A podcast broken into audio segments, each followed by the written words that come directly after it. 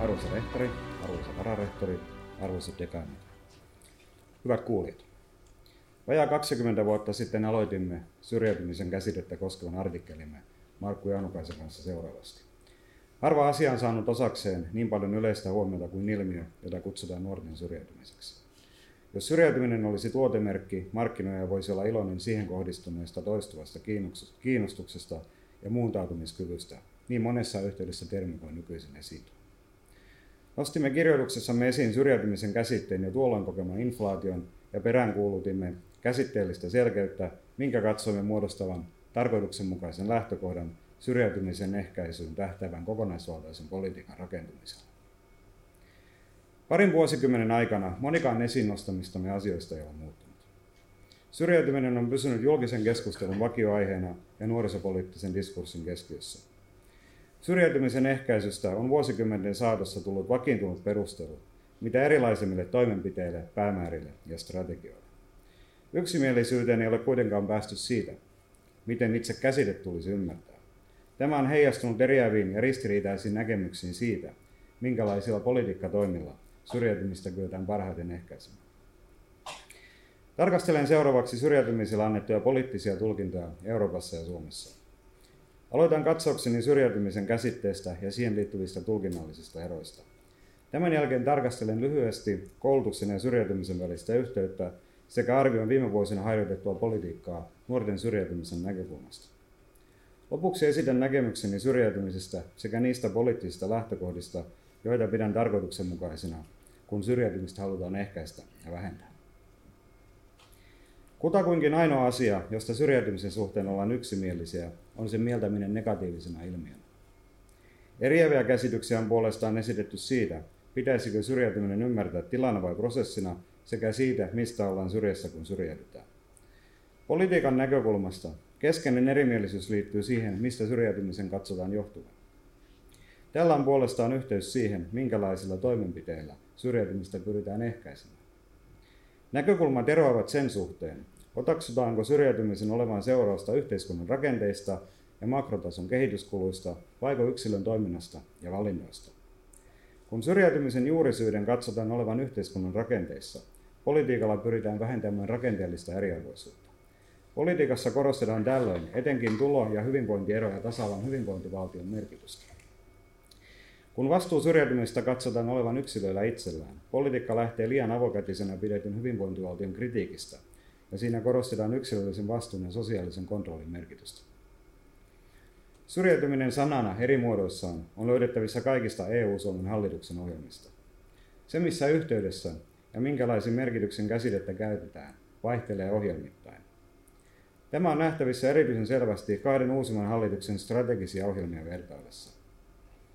Vaikka pääministeri Juha Sipilän hallituksen ohjelmassa nostetaan esille huoli koulutuksen ja työn ulkopuolella olevista nuorista, syrjäytymisen käsite mainitaan ainoastaan yhden kerran.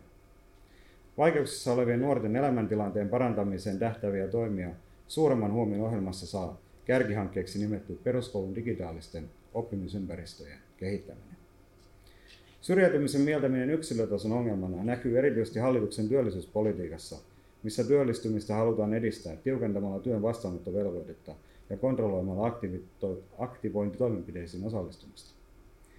Pääministeri Antti Rinteen hallituksen ohjelmassa syrjäytyminen sananaan esiintyy eri muodoissaan kaikkiaan 21 kertaa. Edellisen hallituksen ohjelmaan verrattuna syrjäytyminen ymmärretään laajemmin ja sen syiden katsotaan liittyvän enemmän rakenteellisiin kehityskulkuihin kuin yksilön toimintaan ja valintoihin. Syrjäytymisen ehkäisy on nostettu yhdeksi hallituskauden keskeiseksi tavoitteeksi.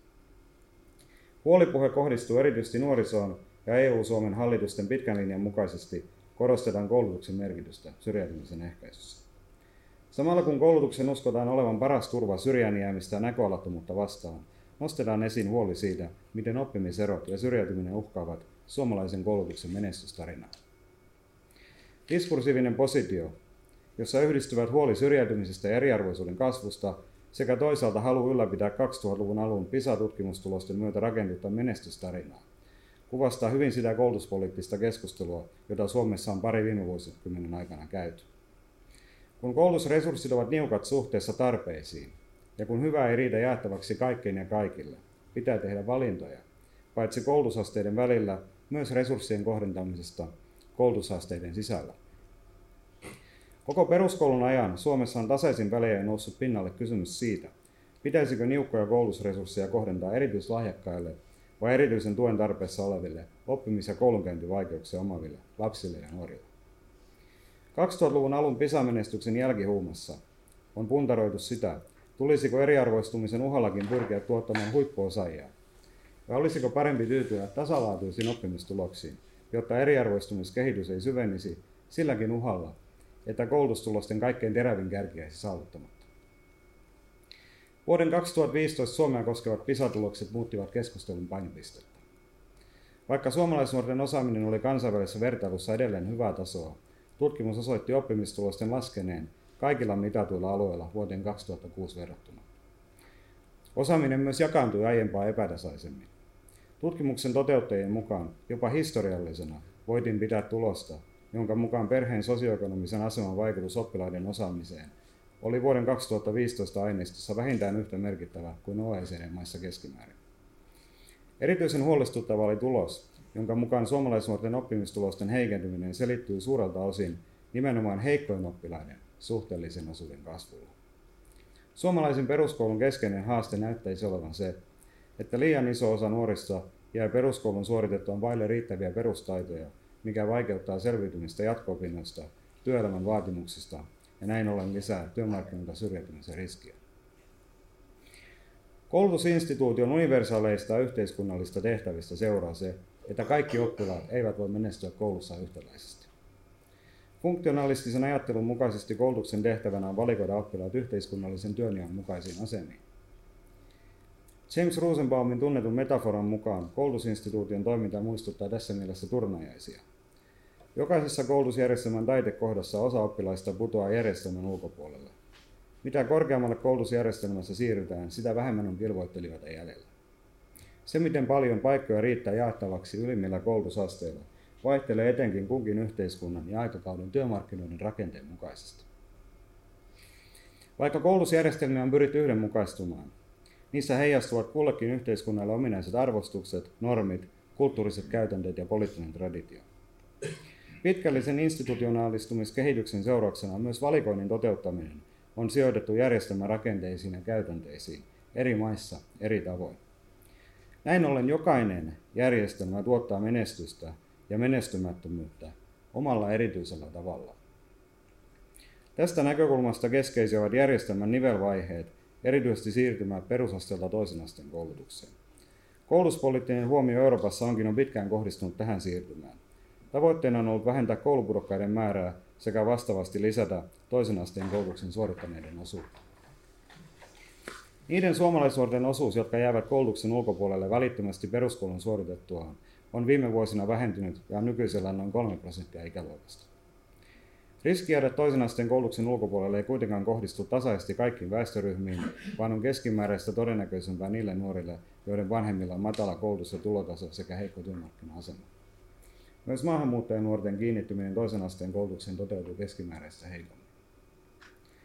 Huoli nuorisotyöttömyydestä ja nuorten jäämisestä koulutuksen ulkopuolelle on johtanut erityisen siirtymäpolitiikan syntyyn Euroopassa. Siirtymäpolitiikan käsitteellä viitataan siihen koulutus, työvoima, sosiaali- ja nuorisopoliittisten politiikkatoimien kokonaisuuteen, joilla pyritään tukemaan nuorten ja nuorten aikuisten koulutus- ja työmarkkinasiirtymiä. Euroopan tasolla on pyritty luomaan yhteiset raamit kansallisen tason siirtymäpolitiikalle.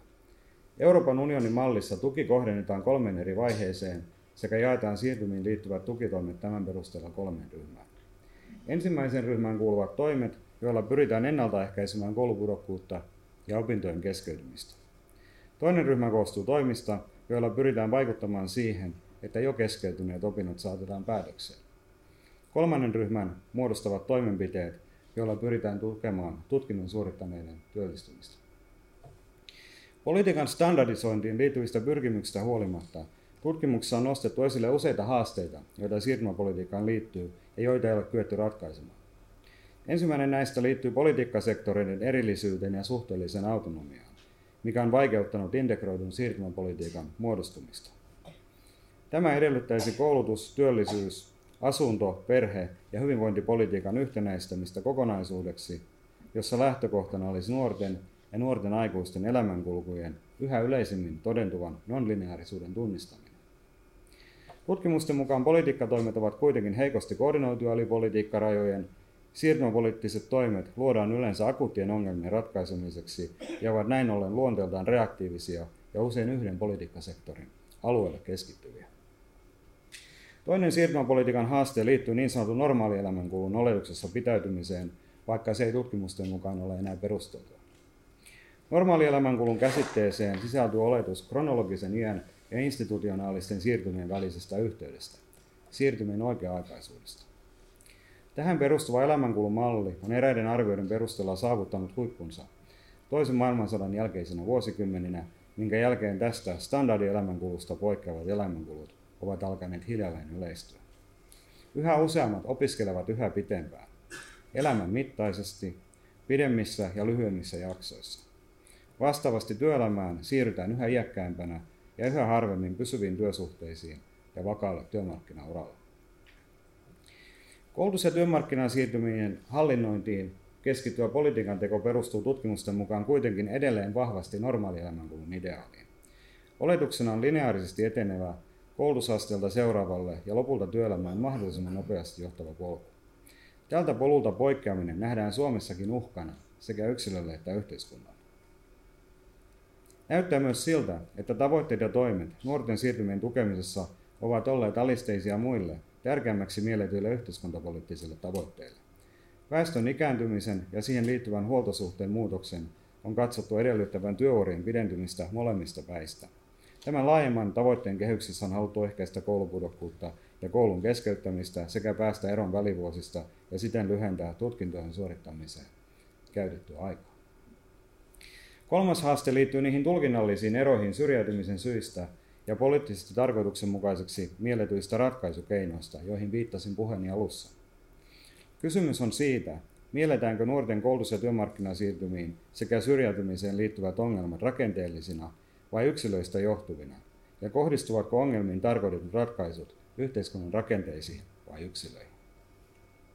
Tutkimusten mukaan nuorten syrjäytymisen ehkäisyyn tähtäävät poliittiset interventiot Euroopassa ovat Suomi mukaan lukien parin viime vuosikymmenen ajan perustuneet paljolti aktivoinnin logiikalle. Aktivoinnin logiikan mukaisessa politiikassa interventiot ovat yksilön elämäntilanteeseen reagoivia ja yksilön omaa aktiivisuutta korostavia. Vastuu syrjäytymisestä siirretään yksilön itsensä kannettavaksi.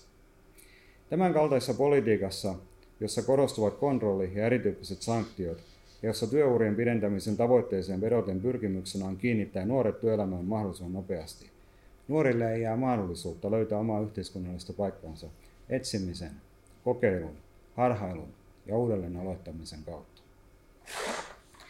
Eurooppalaisen vertailun perusteella vaikuttaa siltä, että nuorten ääntä heidän yksilöllisiä tarpeitaan ja kiinnostuksiaan ei ylipäätään huomioida riittävästi, kun heihin kohdistuvia toimenpiteitä suunnitellaan ja pannaan täytäntöön.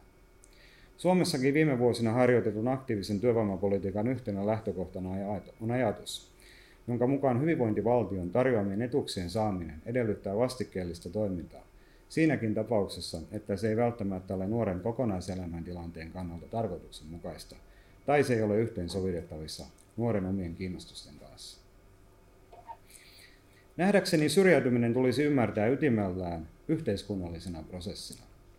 Yksilön elämän historiassa todentuvana kumulatiivisena kehityskulkuna, jossa yksilön ja yhteiskunnan väliset siteet heikkenevät, minkä seurauksena yksilö vähitellen ajautuu keskeisten sosiaalisten yhteisöjen ja yhteiskunnallisten instituutioiden ulkopuolelle.